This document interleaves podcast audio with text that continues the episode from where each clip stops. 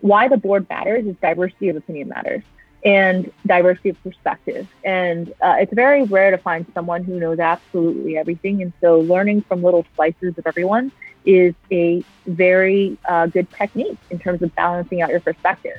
And I think also when you are making big decisions around careers, it's worthwhile to um, test your hypotheses across a couple different individuals. So like early on, we would hear from mentees, "Oh, I want to be a banker," and you'd be like, "Well, why do you want to be a banker?" And you'd be like, "Oh, I saw this movie about a banker," and you'd be like, "Okay, why don't you go talk with like three bankers from different size banks in all different business units, and then see if you actually want to be a banker, like if you like their life."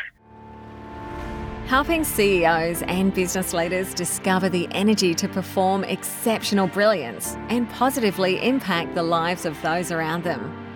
Be inspired by world leaders and next level gurus. This is the Active CEO podcast, where the ordinary don't belong. And now, your hosts, Craig Johns and Ben Gathercole. On this episode of the Active CEO podcast, we speak with a young, creative, and powerful leader who was named in the Forbes 30 Under 30 Social Impact Entrepreneur and the top 25 military influencers in 2018. Living in New York, her education included a BA of International Political Economy and International Business Diplomacy at Georgetown University. She began her career as a journalist for the American Chamber of Commerce before taking on roles as CEO of Bunshop, Director of Creative Social Strategy for Blue Blocker China, and was a founding partner of League X, an independent storytelling and narrative design agency. In 2015, she co founded Veterati, which is the number one mentoring platform for the military, and is now the CEO.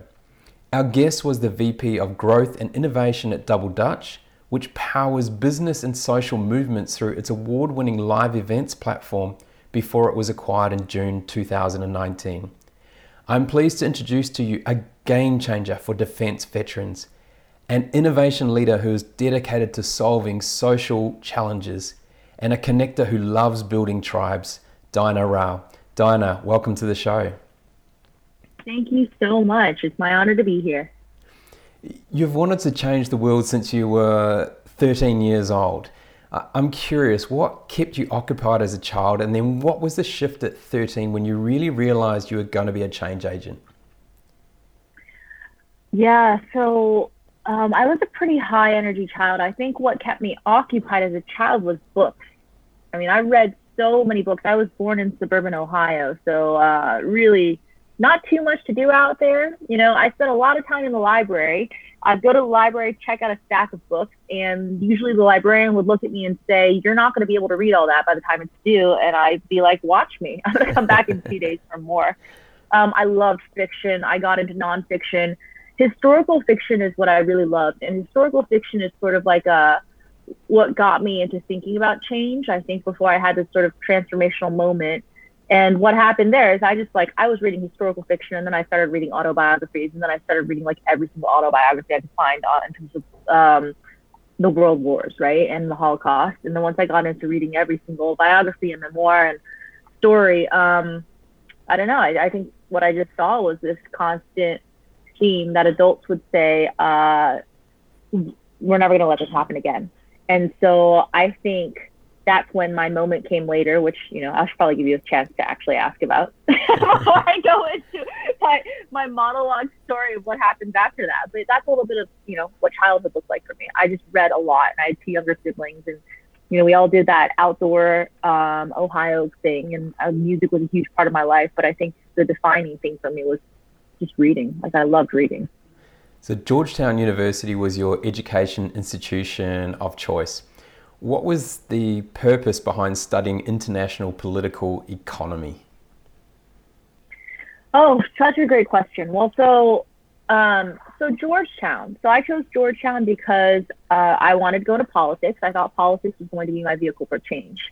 And the reason that I decided politics was going to be my vehicle for change was because um, early on, like when I when I was younger, when I learned about the Darfur genocide, I sort of just was like, this is a this is the worst thing I've ever seen in my life, and I cried for a whole night after reading um, a magazine article about it. And this was after I'd read all these books about the Holocaust, right? So um, that night, when I was thinking about what to do, I felt so helpless. First of all, just being sort of in, in the middle of America, not able to do anything about these international problems.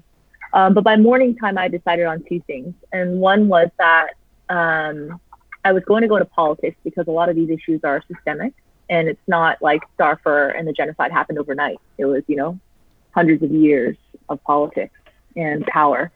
And the other part of it is I decided that something still had to be, be done immediately now because people were actually already dying. They're already in a state of distress. So you can't necessarily like wait until later for a longer term systemic solution. And so I ended up um, finding out that Berkeley had a, a pretty incredible project called uh, the Berkeley Stoves Project, um, where they were funding stoves for Sudanese refugee, refugees. And this was a big issue because a lot of the women would from the camps would go out further and farther, and they were cutting down all the trees. And it was like the more, and there were a lot of cases of the Janjaweed coming in and kidnapping or raping women that were trying to gather firewood just to cook. And then the, you know, the cooking fire was also environmentally hazardous and it wasn't great for their health because it was open flame anyway, they came up with a stove at Berkeley that you could construct locally, and um, thought I thought it was pretty cool. Got in touch with them and said, look, uh, I have all these students, you know, classmates. We all want to help out, so we ended up rallying like 75 students, running around neighborhoods, doing fundraisers, getting local businesses involved, doing like a giant Thanksgiving dinner bash where I think it was like 100 plus families came in, commandeered the school cafeteria, all this stuff, got like live music, restaurants, everyone involved, and I think yeah, and so I think that was like the one half of it. The other half that you were actually asking me about was Georgetown and international political economy. So on the IPEC side, what got me into that is um, I've been interested in politics and business, and I couldn't really just do like pure international politics, and I also didn't want to do pure economics. It had to be somewhere in between. So that's how uh, the IPEC um, choice came from. Yeah, wow. So following graduation, you went straight into the world of entrepreneurship. What did Georgetown University provide you that gave you the confidence to build companies which solve social challenges? I would say there was one professor in particular, and his name is Professor Marc Busch, and he had a class. It was, I think it was like international business diplomacy, and it was known for being the most challenging class in all of the school foreign service. As in, you know, one out of four people dropped out, or two out of four people. It was very challenging, extremely challenging. He didn't hand out good grades, and most people dropped out. out and he scared people. Like he just had a personality that was just giant, and he was very scary.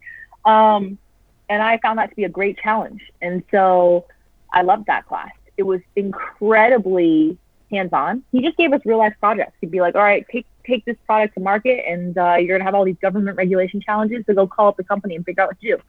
And um, and I love that. Like I, I'm not actually a big fan of higher education to be honest, but Marc Busch's class was the one I won't say the one redeeming thing, but my absolute one of my favorite favorite experiences from Georgetown that I brought into real life.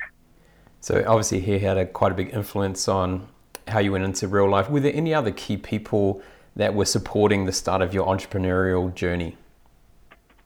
I have a lot of mentors. Oh boy. Well, you mentioned the American Chamber of Commerce. Um, yeah, I mean, there, there's there was just a, there were a lot of things. Well, so the funny story with the American Chamber of Commerce, and this is again unfiltered, is um, I think people just like my entrepreneurial spirit was sparked by people saying yes to me when it was very unexpected.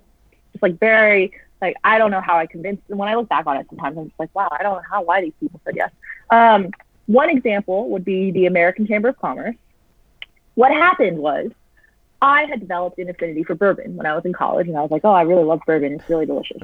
um, but as a poor college student, I didn't have a budget to satisfy all my scotch needs.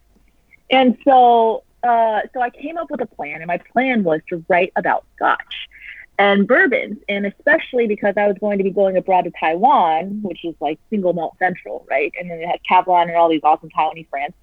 I thought well, maybe I can get someone to sponsor me to start writing about scotch. And the American Chamber of Commerce had a food and wine beverages section, and they also had a lot of features on like scotch and lifestyle and internationally. Um, and so I convinced them to let me do it, and it was great. So I could expense on my scotch excursions. Uh, but the caveat is that I was underage then. And so I had to hand them a fake ID and then act, like pull this entire thing off. And the funny part is we did. I don't even think they know it now. So hopefully they won't listen to this. so, uh, and nobody's gonna get in trouble. Um, but uh, but yeah, that's that, it's funny. So it's it's things like that where people just like said yes. Um, specific people, a lot, like really, really a lot of folks. Um, I spent probably half my time off campus, half my time on campus. Again, like I said, like I'm not very good at. Um, I got very tired of the traditional education system early on, just because in high school I was in a very uh, traditional, let's say, um, my family was, you know, they're Asian, so it's it, there was a high expectation for, for the eldest daughter, and so was, academic performance was everything. And we were one of the top public schools in Ohio, and um, and I was valedictorian, and I gave up every ounce of my life to do that. It was like every 10 minutes was pre-programmed. So a lot of I know we're going to talk about habits at some point, but like a lot of those habits were ingrained early on. Where if you look at my early day planners from middle school and high school, it's like every five ten minute block is color coded around like this is for this particular assignment. Then there's a two hour block for violin, and then you go to another. It's like every single minute is blocked, and I was used to being like that. And frankly, like after I got um, I after I did the valedictorian speech in my high school, super competitive, and I just decided that uh, I already proven to myself that I could beat the academic system, so I had no interest in doing it again because it was too high a cost, a social cost, and sort of an emotional cost. You, you lose a lot when you focus like myopically on the one thing. Um, so yeah, so I spent a lot of my time off campus in Georgetown, and in the process met a lot of interesting like business folks. And uh, one of my mentors was David Wiseman, really really good friend who's still meant like we're still talking constantly, kind of like Carl as well. Um, but I met Carl later on when I was in Shanghai, and so he was another one of my mentors. He came out of Georgetown as well. Um, but it's yeah, it's it's always been a it's been an interesting life, and I think like I have been very lucky to have lots of people like believe in me early. Um, I think about how confidence develops a lot because I kind of like study young people and different trajectories, and I wonder about that stuff a lot.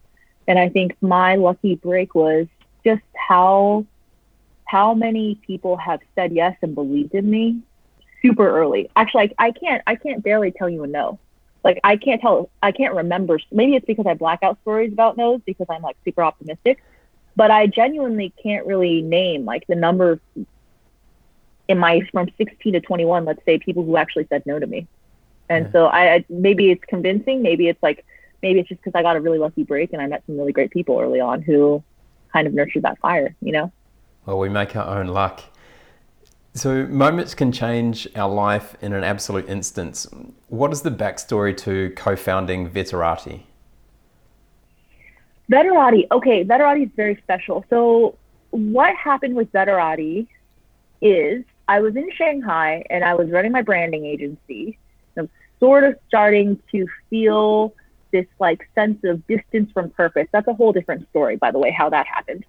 Um, but in terms of this story, so I'm in Shanghai, Shanghai, and I'm checking LinkedIn, and I get a LinkedIn message from a Marine who's in Afghanistan, and he has reached out, and his message is like really interested in the startups you've created. Uh, I'd love to launch my own thing at some point. Um, would love a conversation with you. Except he said it much more eloquently. So he said it in such a way, like such a compelling, compelling way. I was reading the copy, like uh, maybe like a couple months, maybe a year ago, and I was like, this is the craziest message that you sent me. Like, no wonder I said yes. um, and so I got on a call with him and oh, one of my other reasons for getting on a call is because like I really believe in LinkedIn karma. So I've met tons of founders, investors, co-founders, friends, business partners, like life friends on LinkedIn. And so I said, okay, of course. So we get on a call and I'm just like curious about why, because I don't know that many folks in the military. So I was like, Daniel, why did you join the Marines? Um, what's your story? Like, why are you in Afghanistan now? All these questions. And so uh, that was the beginning of our friendship. And basically like we just talked for the next eight months and that that's like how Veterati got started. Yeah, wow. So there's a massive why behind Veterati. Can you inform our listeners what it's all about and who it's really for? Yeah. So Veterati is an on-demand digital mentoring platform for veterans and military spouses to be able to secure their dream jobs. And the reason why we built a mentoring platform is because Actually, so I remember this. I remember when Daniel and I, the, the Marine who reached out to me on LinkedIn, were talking about this. we started with the problem. It was the problem of why aren't veterans getting their dream jobs when they come back from service? It's like, wow, like you take a couple, like five to 10 years of your life, dedicated to the country, come back, and somehow people decided that's a handicap because it's like, oh, you don't have any corporate experience. What are you off doing? Like actually fighting our wars. So we just thought it was a, it was really unjust. And the other thing that we saw that was a pain point was just this, um, the sense of isolation in the process. Like the what happens when you have such a strong tribe come home and then no one like cares anymore about what happens. It's, you're super isolated, and then you know you're going into interviews and like begging for interviews, and then people are just like, "Oh yeah, you don't you don't qualify." It's like the, the most jarring experience. And so, so Daniel and I, after our first conversation on Skype back in August of I think it was 2014, um, we started talking about transition. And he was like, you know, if you're interested in transition, I have a bunch of friends who are Marines who are leaving the military right now. And you can ask them and talk to them and help them find jobs. And I was like, okay, sounds like a plan. And the most I knew about the job market was nothing at that point because I've been founding companies like since I was 18, right? So uh, all I knew was that opportunities had always come to, me through my network and the people that I had invested into. So that's the only thing that I knew. And I also had a pretty wide network already at the time because of just how, you know, what you learn as an entrepreneur. And, um, and so what ended up happening is Daniel introduced me to all these Marines. And so we ended up having conversations on Skype and phone calls, all from like around the world. And what I started learning is like, I remember asking one of our first, uh, first guys, and, and basically I was like, hey, look, um, what's your 10 year plan? Like, what do you want to do? What's your vision? And he said something like, well, no one's ever asked me that before. And I was like, oh, okay, let's work on that. And, uh, and in the process of working with this first like group of just six friends of Daniel's, um, we kind of learned pretty fast that the job market didn't work. Because um, these guys are, like, were super bright, top of class, um, and they were they were just applying to jobs and not getting any replies. And so we started looking into the stats and found out that 80% of jobs come through personal networks, according to the Department of Labor. And that didn't surprise me because I, you know, we know the power of networks. And so we thought, well, how do we help veterans build networks as fast as possible? That was the next question. And we also knew that um, conversations were more helpful than applications uh, because in the course of a conversation, it's actually a conversation you're learning. It's not just uh, this app, this one way experience. And so we thought, well, what if we created a platform that connected every single transitioning veteran, which was at the time like 250,000 veterans transitioning every year out of the military, um, to, you know, like all the Americans who are employed across the country in different roles in different companies that can just donate one hour of their time to share their experience being an entrepreneur or share their experience inside Amazon or whatever it happens to be and be like a human face to the role and an active coach. And we also knew that there was such a strong sentiment in the US of people like me. So I think it's like one in three Americans have never had a conversation with a veteran who on Veterans Day don't know what to say. They're like, thank you for your service. And then it, that's it. Like that's their only, then there's this, there's this uh, military civilian divide and this feeling of I wish I could do more, but I have no idea how to. So tapping into the I wish I could do more of like America and then also tapping into um, this like giant need for mentoring, conversations, and network connectivity. Uh, that's that's why we ended up building this on-demand digital mentoring platform um, called Veterati. Brilliant, brilliant. So, you know, talking about that transition, you know, it's something a lot of athletes face as well, right? You you have an identity. Once the identity's mm-hmm. gone, no one really cares about what you did in the past, and that's that's the big challenge. So it's trying to find that, and then it's like you come out of a tribe where everyone's super connected. You're to a certain degree, everything's kind of planned and you know where the direction's going to a place where it's so um, deconstructed. It is um, just a, a, place where you don't really know where you're at. And it's extremely challenging. So it's, it's not just the veterans who are facing those challenges. You know, their partners and families also face adversity um, along the veterans' journey, both in the military and as they transition. So, how does Veterati support the partners and families during this time as well? Yeah, so we actually, Veterati is not just a lot of veteran serving organizations, they don't like exclusively serve veterans. Um, with Veterati, we're open to veterans and military spouses as well, so all military spouses. Um, we actually have a bunch of really, really cool projects right now with organizations that specifically focus on military spouses. One that is just going live. So we partner with the USO and they have, and actually we're building on an exclusive military spouse mentoring platform where military spouses are mentoring military spouses. So in a couple different ways, like right now, any military spouse can go to veterati.com, sign up and find mentors. And what you'll find in our community is we also have mentors. When a mentor signs up, they can get a special badge. And one of the badges is military spouse. So military spouses can book military spouses through our platform. Um, but the other side of it is also this completely closed network for only military spouses, which we're experimenting with with partners like the USO, partners like um, Paradigm Paradigm Shift, and a couple others where uh, there are great organizations out there that you know specialize in community building for military spouses, and we think it's super, super, super important. Yeah. So, so you talked about the digital platform. You know, how did you come up with that idea and and the structure of Veterati? Because it is a little bit different to the most common ways of, say, mentoring with veterans? Yeah, so we look, we took a look at the veteran service organization space. So in the United States, there are about like 42,000 veteran service organizations. Wow. So we didn't want to go out and like build something that was already there. Um, and so we looked around and we found that most of the mentoring organizations were doing manual matching, kind of like pen and paper style Excel spreadsheets, uh, very, very manual. Uh, and they also had like long line waiting periods. You'd be like, sign up for a mentor, and then six months later you'd get assigned a mentor, and then you'd have to do one year with that mentor. So we just thought this is like really silly in the age of Uber and Airbnb and on demand. Like you've got to be able to have on demand mentors. Also, what we had learned with working our vets with with the um, early cohorts of Marines is that um, they were dynamically evolving so freaking fast. And so, who you thought would be the perfect mentor when you first met them, three months later, it's actually a whole different kind of persona. They, be, they, they might have explored a couple different things, realized they didn't want corporate America and wanted to start their own business. So we just were like, there's no way uh, like a manual system can keep up with that kind of evolution in human growth. And so we were like, okay, it has to be demand generated. Like we need to let mentees choose their path. And that was, I think that's the big innovation, like big insight for us is um, you have to put power in the hands of the people. That's it. Like put it, put it in the hands of people and let them choose. And so we created this completely automated, like hands off on demand mentoring platform. And what that means is any veteran or military spouse can sign in within five minutes, specify like types of mentors they're looking for, skill sets, industries of interest, where they are in their job search. And then once they finish their profile, they get they land into a search page of every single mentor on our platform. So they can actually book anyone, like tens of thousands of mentors. They can choose anyone they want um, and they can search for them with keywords. They can filter for them, and they're also algorithmically matched. But we, you know, our algorithmic match is recommendation. It's not a hard set like you must be with these five people. Um, and so, and then we just let people choose. They let they get you know they get the freedom to browse through profiles and and get inspired and see things. You know, I, I think the big thing that we were thinking about is that you just don't know what you don't know when it comes down to career search.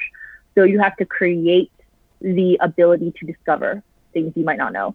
And also, the other part of it is the on demand nature of the platform.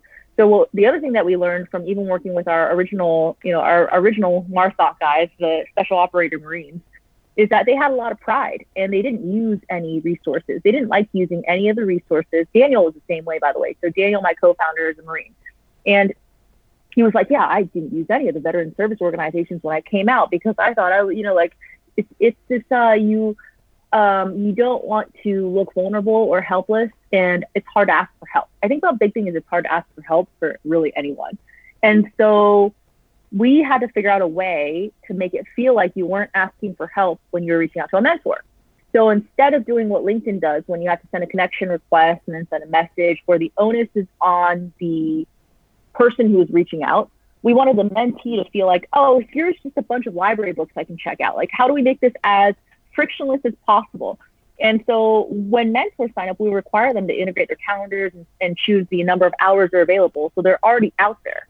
Like, here's my availabilities. Now you can check them out. And that's very different from trying to request someone for a conversation. We had to remove everything that felt like potentially begging out of it. And so that's how we did it. And then we also decided that um, to make it even more frictionless, it had to be like uh, the Amazon one click buy button. So we wanted our booking a mentor button to feel like that. So literally, if you want to book a mentor, you just click that one button and you're ready to go. Like you're like, I chose my time, bam, and then the mentor gets a text message and they confirm via text message because we like our mentors are um, very busy folks. Like we've got like the CIO of Microsoft on our platform. We've got like a lot of C-suite execs, and uh, and we just thought let's use SMS and shortcut everything. So mentor gets a text message, they confirm via link, synced up, ready to go. Add your stuff to your calendar, and then Veterati will remind you via text message like 24 hours before your call. Calls coming up. Here's some protocols, and then there's like a cancellation pathway can take if you need to reschedule. Um, and then at the actual time of the call, like the Veterati system will call the mentee, they press one to confirm they're on the line, then it calls the mentor, and then they we put them together. And so we have all this awesome data on like people whether they've missed calls or how long their phone calls are. And then at the end of the call, the moment it ends, we send a text message that's automated to the mentor and the mentee that has a review survey link. And so because it comes like immediately after the call ends, I think it's like three out of four of our users will submit their stories and their reviews and the review is social too. So what we're asking for is, what do you think about your mentor? How, how what, what kind of impact did they make on your life? And so people are like very excited about sharing their story because it gets posted on your mentor's profile. And the mentors also write about their mentees, which we use as social proof for employers as well. If you know, if a mentee wants to share. And also we think it builds confidence when, you know, the CIO of Microsoft tells you that you're awesome. And then, um, and then we have a couple different other metrics that are involved in our reviews, but it's very quick, and we're just sort of like gauging for behavioral transformation. Um, yeah, and so that's how the system works. And then we check in on a monthly basis via text message to see if people have secured jobs. So that's how we know, like, we're almost at I think a thousand jobs now secured. Um, and folks are, you know, it's just like it's like completely automated system. But we just wanted to make the mentoring process frictionless, um, not embarrassed like not embarrassing at all, very empowering, and then self driven so that you could, you know, really feel like there wasn't some, I don't know, some central power that was determining your future. It was just you choosing your destiny, you know? Very clever. And, I love the everything's by design and you're reducing the barriers to entry and obviously continuing in the program as well. So I really like that aspect. Now, it has been suggested that we are the average mm-hmm. of the five people closest to us. So, how does the board of mentors approach work and why is it so critical during the transition period? Oh, wow. So, you know, it's interesting. Our mentors, I've had mentors and mentees do podcasts. I'll have to send you the links where they've explained about their boards. And it's been really fascinating hearing our users talk about this. Um, so, what we started finding is that on average, Veterati mentees have, I think it's like 3.7 mentors. And we, some of the most successful mentees we've seen have had, you know, a dozen mentors. I think one extreme case was William Liu, who um, I love his story so much because he came to us years ago as a mentee. And I remember him because I was one of his mentor calls and he was very introverted. So our conversation was like, he was like, how do I, how do I network? Like, how do I have these conversations? He was very, very introverted. And then um, Daniel and I met him in person. We were in San Francisco at this networking event, and I remember Daniel's also an introvert, so he he and William were you know he was he was talking, and Will was like, "Oh, it's so hard to go up to people," and he's like shy. And then like 25 mentor conversations later, this guy is now like a social media king. Like he is everywhere. He's super social. He's everywhere. He's at a like he's thriving in his career. He's a mentor on Veterati. I think he's gotten out like he actually just did a hundred his 100th mentoring call with Veterati mentees. And wow. it's like the wildest transformation. So anyway, I think like our users can probably give a lot of good stories about like how they built their built their boards. But I think part of it has to do with um, why the board matters is diversity of opinion matters and diversity of perspective. And uh, it's very rare to find someone who knows absolutely everything. And so learning from little slices of everyone is a very uh, good technique in terms of balancing out your perspective. And I think also when you are making big decisions around careers, it's worthwhile to um, test your hypotheses across a couple different individuals. So like early on, we would hear from mentees, "Oh, I want to be a banker," and you'd be like, "Well, why do you want to be a banker?" And be like, "Oh, I saw this movie about a banker," and you'd be like, "Okay, why don't you go talk with like three bankers from different size banks in all different business units, and then see if you actually want to be a banker, like if you like their life." And the same thing with like, I'm to go get a law degree. And it's like, okay, well, why don't you talk to like five lawyers before? And so organically, you'll start seeing like words emerging because you're diversifying. It's not, it's, it's probably not the best thing to like just choose one lawyer and then decide like that's the case for the entire legal system. But, um, but having like a, a breadth of data points to base your decision making on is really important. And I think the, the sort of like the secret behind Veterati has always been It's not just about the knowledge. It's not about like transfer of wisdom. That's one component of it. The other part is uh, mentoring is an aw- amazing way to build meaningful relationships. And in, in, sort of an era of like generally transactional networking, um, where people are always like, this is so awkward. Like, what do I do at a networking event? And I think that like that's what we were trying not to do is some form of transactional networking. So a lot of our mentoring, like if you look in our review system, we evaluate the, the effectiveness of a conversation based off of one of our metrics is emotional support. Like, are you uh, as a mentor emotionally creating space for your mentee because that's just as important. It's not just about like you being super smart and giving them lots of advice. It's like creating that emotional bond, which works both ways. It, it makes a mentor more likely to take care of their mentee. It makes a mentee feel like they're they belong to something greater. Um, and it's not just like I'm getting great advice, but actually uh, this person cares about me. You know. So success is not always about the answers that you provide, but the questions that you actually ask. What is the most important question to you that you really like to ask that stimulates curiosity when you're mentoring these mentees? Oh, such a good question. Um, there are quite a lot. I mean, I like, I actually really like asking about legacy and driving purpose because a lot of the time, if you ask tactical questions like, oh, what, what's the role you're looking for? What kind of a company are you looking for? It becomes sort of a superficial level conversation. But mine is sort of more around uh, what really motivates you and what sort of like what sort of environment makes you just thrive and makes you really joyful. What kind of people do you like working around? Um, because I think for me, what I'm trying to calibrate for in a mentoring conversation, especially with Veterati, is uh, what size of company are we looking at?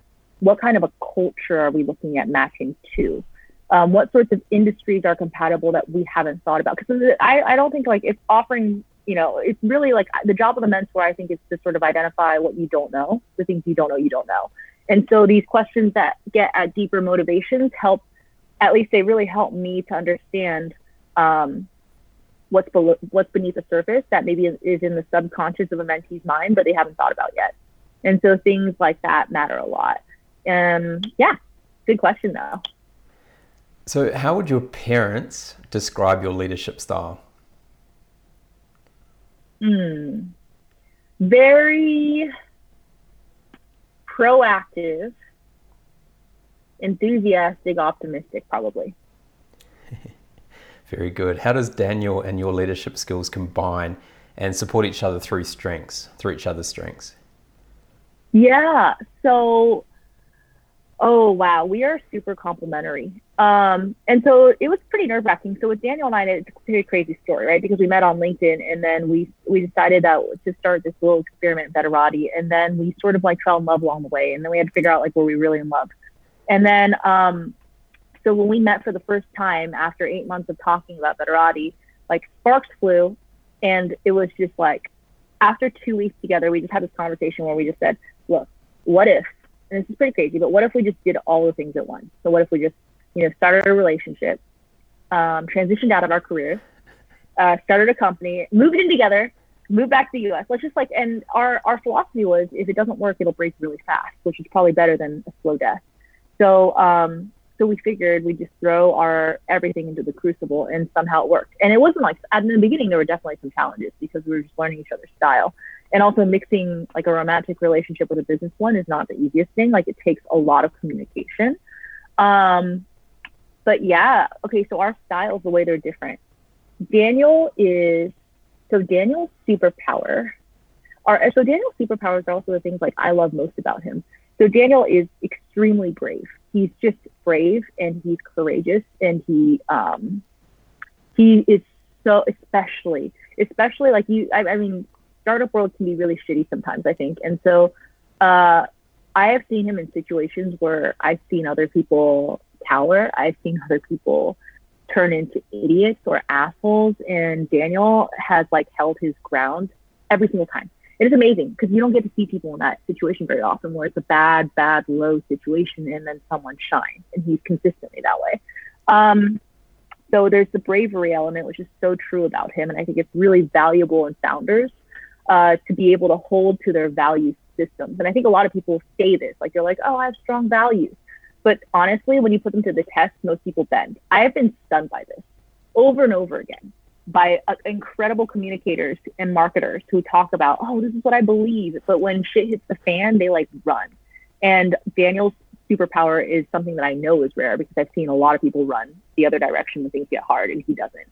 Um, and so I think that as a leader is something that I admire in him a lot. The other part is he just has, uh, he just won't let go of something once he's committed. Like he's super committed.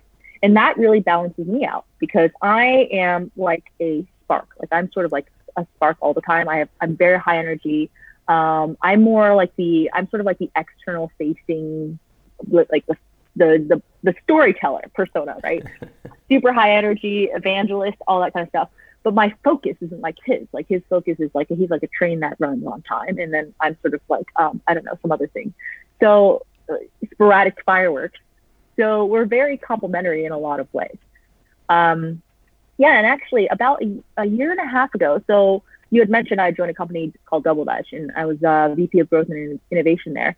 We actually had this conversation we were talking about it, and I was like, hmm, you've been CEO for a while. How would you feel about being CEO of this of Veterati?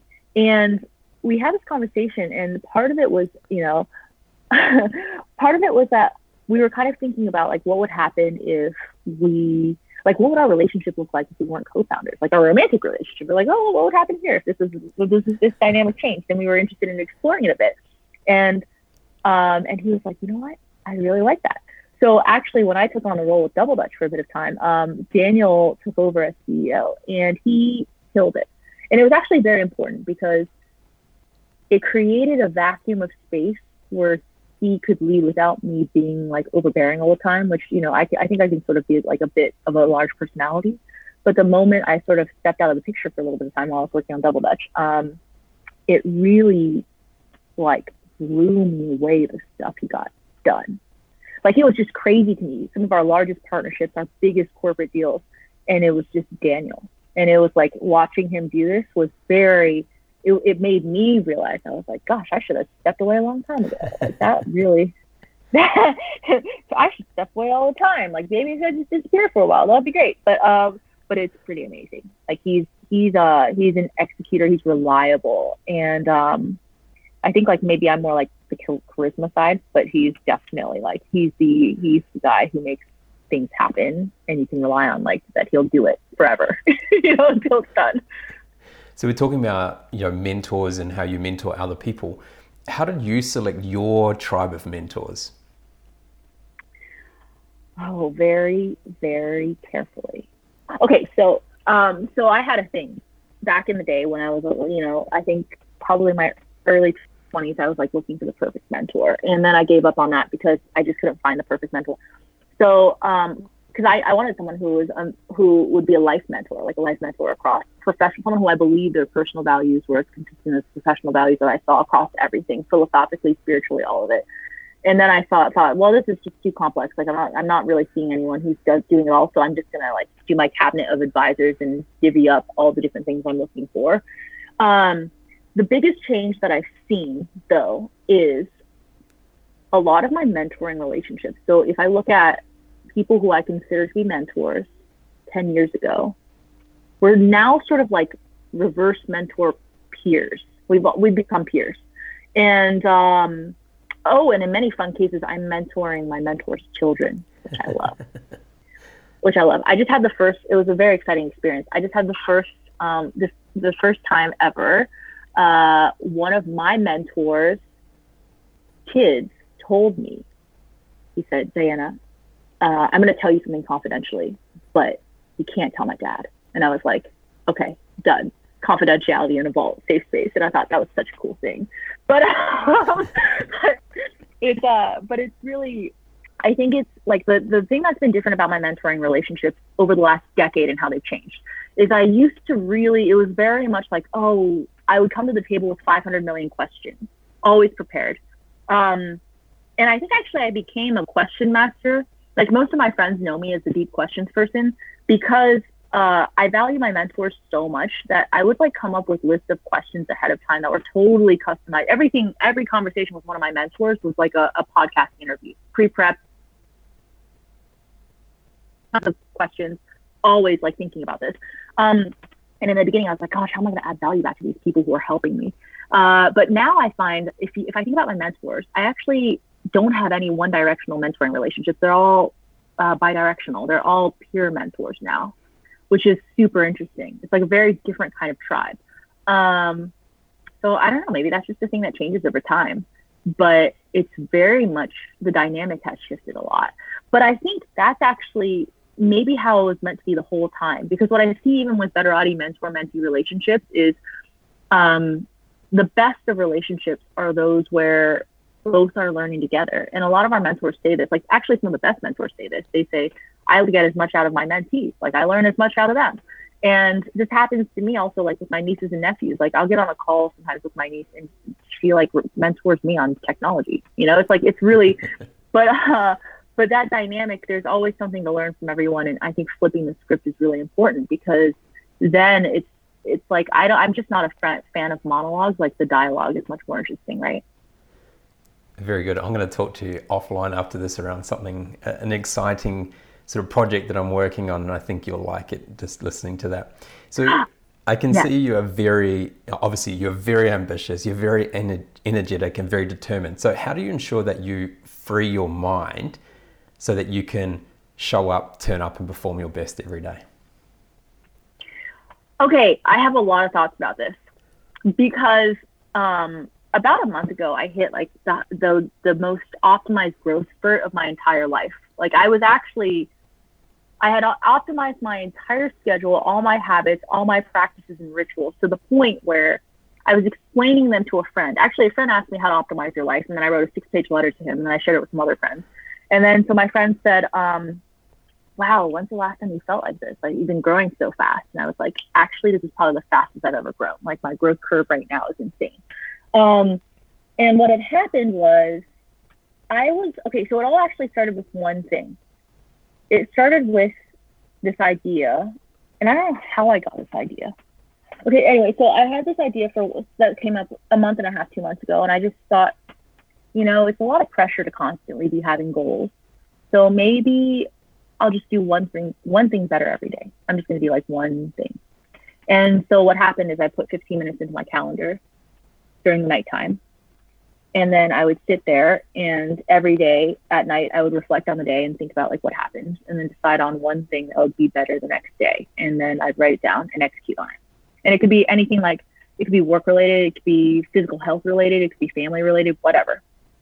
That tiny practice has like exploded into so much. I can't even tell you. Um, it's crazy like even this morning i was so i was sometimes um i've been doing this now for like 45 days so I, i'm starting to like have to get really creative about what the better thing looks like and you can repeat things but you know you don't want to repeat too much. Um and i always have like my better thing tomorrow is not to drink. Again no but actually um, uh so yeah no i noticed it in my brain because i was sitting there i was taking my dog out this morning and um and you know i'm in like the dog park and i'm like wow there's so much like dog poop around that people didn't pick up. And usually, you know, I wait there and I'm just waiting for my dog to do his business and then I'll pick up his crap. But then I was just thinking about it, I was like, you know what? My better me today, I'm gonna be a better neighbor. so, I'm waiting for everything to I just like pick up two other people's dog poop, throw away. And you know what? Like I was just thinking about that. Like there's just so many ways to be better. And it makes you start thinking all the time about what you can do better. Um, and kind of, I think it's like interesting to start with yourself and just be like, what kind of things can I do better? Work out 10 minutes more, do like five more push ups, whatever. But then when you start running out of things to do with yourself, I actually started realizing you start thinking about like the world a lot, which brings you full circle back to like social impact, right? Then you're just like, well, maybe my better thing tomorrow is to figure out one action I can take for the Amazon rainforest, you know? And then it's just like, whoa, there's something really big here. So I've had a a, um, a coaching friend of mine was like, you got to build a single framework. But I, I'm going to experiment on myself for like another 60 days and then figure out what happens and see what happens there. But um, that's one part. And then the other part I feel is what came out of the better. So one day, one day I was thinking about the better framework and uh, and I was trying to think of something to do better. And I was reflecting on my day and realized that the vast majority of my day was spent doing logistical tasks just all these annoying things that had to be done for business. And I thought, what what a shame that I didn't get a chance to do more deep, thoughtful work today. And I thought, tomorrow I'm going to do better. I'll do two hours of deep work. Deep work for me is like strategic, creative, thoughtful work. And so I programmed it into my calendar and I wasn't sure if I could focus for two hours and do like pure deep work. And I did and it was awesome. And so I decided that I was going to program deep work into as many days as possible. So now I actually segmented my checklist into logistical items and deep work items. And I have begun doing this thing with my schedule where it's like blocked logistical versus deep. And what that does with my brain is it forces me to like do all my logistical stuff really fast within a certain amount of time. Then I have all my deep work. Then I started adding in all sorts of things. Like I realized that family time, I needed more family time. So I blocked like an hour of Friday. That's just texting, calling family. And I made it recurring. And then so whatever what happens with my schedule, my schedule is like a thing that is experimented with all the time. Um, and what I do is I test it with a better framework. I think that's what happens. Like you test things to see like, oh, I'll do this better tomorrow. And how does it feel? And then if I really like it, I'll do it recurring for a couple weeks. And then if it sticks, it sticks. And then if I miss something like three days in a row, then I just stop doing it. I realize it's not a sticking habit. So that's that's sort of how it works. Brilliant. I really like that. So that's cool. It's the tiny little habits. Yeah. And and you also there talking around working on the business rather than always working in it because a lot of people just get caught into working in the business and so that it's so important to allocate that time to work on the business so well done i really like that we all know smart people have great answers but the best people ask great questions so when was the last time you did something for the first time when was the last time i did something for the first time Oh, a lot. I mean, it was the sporting in terms of picking up other people's dog poop. I'm not that like, you know, I'm really not that like uh that perfect person who does that sort of stuff all the time altruistically. So that was the first time I did that. Um okay, so actually that's a really that's that question is a little bit uh, of a setup for me. It's like a bit too easy now because of my better everyday practice. Like I end up doing a lot of things that I haven't done like every day. So whether it's as silly as um, I like to do this uh, balancing yoga pose on a balancing ball where you like pull your legs straight up to your head. But I like doing it on the balancing ball instead of the floor to make it more challenging. And I've been doing it for like 15 to 30 seconds. And then one of my better days was like, I wonder how long I can hold this if I just hold it infinitely. And so it turned out it was like a minute and a half. And I was like, dang, my body's stronger than I thought it was. Um, but there's a lot of stuff like that. But I think in terms of big things, uh, one would be um, I recently went to Peru and did an ayahuasca retreat for like three days with Daniel, and that was a whole different thing, like mind blowing lessons. Um, and then before that, uh, we learned how to skydive like for a weekend, like maybe a couple years ago. But actually, I sort of realized that um, doing something that I've never done before is okay. I'll explain this contextually. I was asking a friend about life purpose, and he said, Why don't you draw a line across a blank page and write down all your memories? And then you dot along. So low memories are a dot towards bottom, high memories are a great memory, like dots on top. And when I was reflecting on all my best memories, they're all like transformational moments. They weren't just, it wasn't like hanging out on the beach in Cancun. It was like that time when we went to the, you know, when we went to Peru and almost died doing ayahuasca, or like when we were jumping out of planes and it was really freaking hard and exhausting and way more than I signed up for. Like I didn't realize what I was signing up for getting skydiving certified and it was hard, like mentally and physically difficult. Um, and so all these things, I don't know, like it just made me realize that um, I really like these edge moments. Like I like edge experiences better than non-edge experiences. And so I'm in the process of like redesigning all of our vacations to be sort of edge experiences. So it's like, should we do an eight day silent retreat yet next?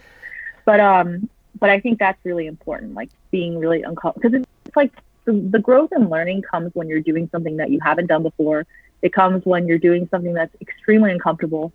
And the other thing I'm trying to train my brain to do is to love the moments of extreme conflict and difficulty in startup world because I mean, so much of it when someone tries to sue you, when you have a business relationship gone bad, like the heartbreak that comes with all that kind of stuff, you feel like, oh, this sucks. But if you can retrain your mind to think, this is awesome, and I'm going to look back on it in five years and it's going to be a giant learning growth moment for me.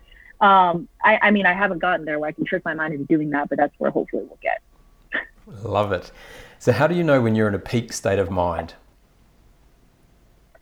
Oh, I can just feel it um, I can feel it. I can just feel it. So for me, it's when I have like epiphanies and ideational breakthroughs, and uh, and I was trying to figure out how to force it to happen more reliably.